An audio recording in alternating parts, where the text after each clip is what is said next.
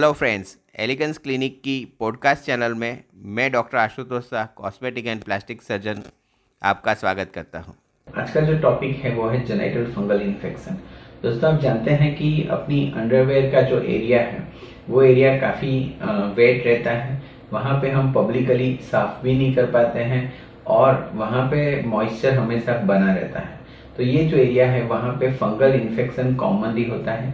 आपकी groin reason में, आपकी स्क्रॉटम में, आपकी नेटल क्लेफ्ट में बटक्स पे, ये जो एरियाज़ हैं, वहाँ पे काफ़ी सारे पेशेंट्स होते हैं जिनको फंगल इन्फेक्शन रहता है।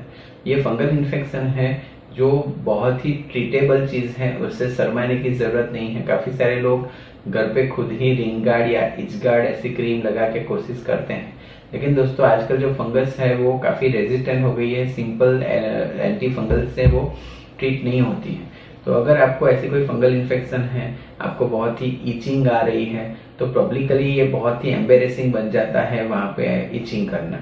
दूसरा कि वहाँ पे पोस्ट फंगल इन्फेक्शन बहुत सारा डार्कनेस हो जाता है और आप आपके पार्टनर के सामने जब प्रेजेंट होते हैं तो वो आपका लुक बहुत ही डाउन हो जाता है और आपके पार्टनर को भी कॉन्फिडेंस डाउन हो जाता है कि ये फंगस का इन्फेक्शन उनको भी लग सकता है।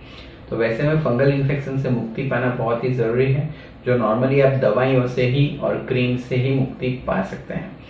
अगर आपको ये पॉडकास्ट अच्छा लगा तो आप इसे लाइक करें और फॉलो करें और हमें कांटेक्ट करने के लिए nine eight seven nine five four six eight zero five. ये नंबर पे आप कॉल कर सकते हैं। Thanks for your time.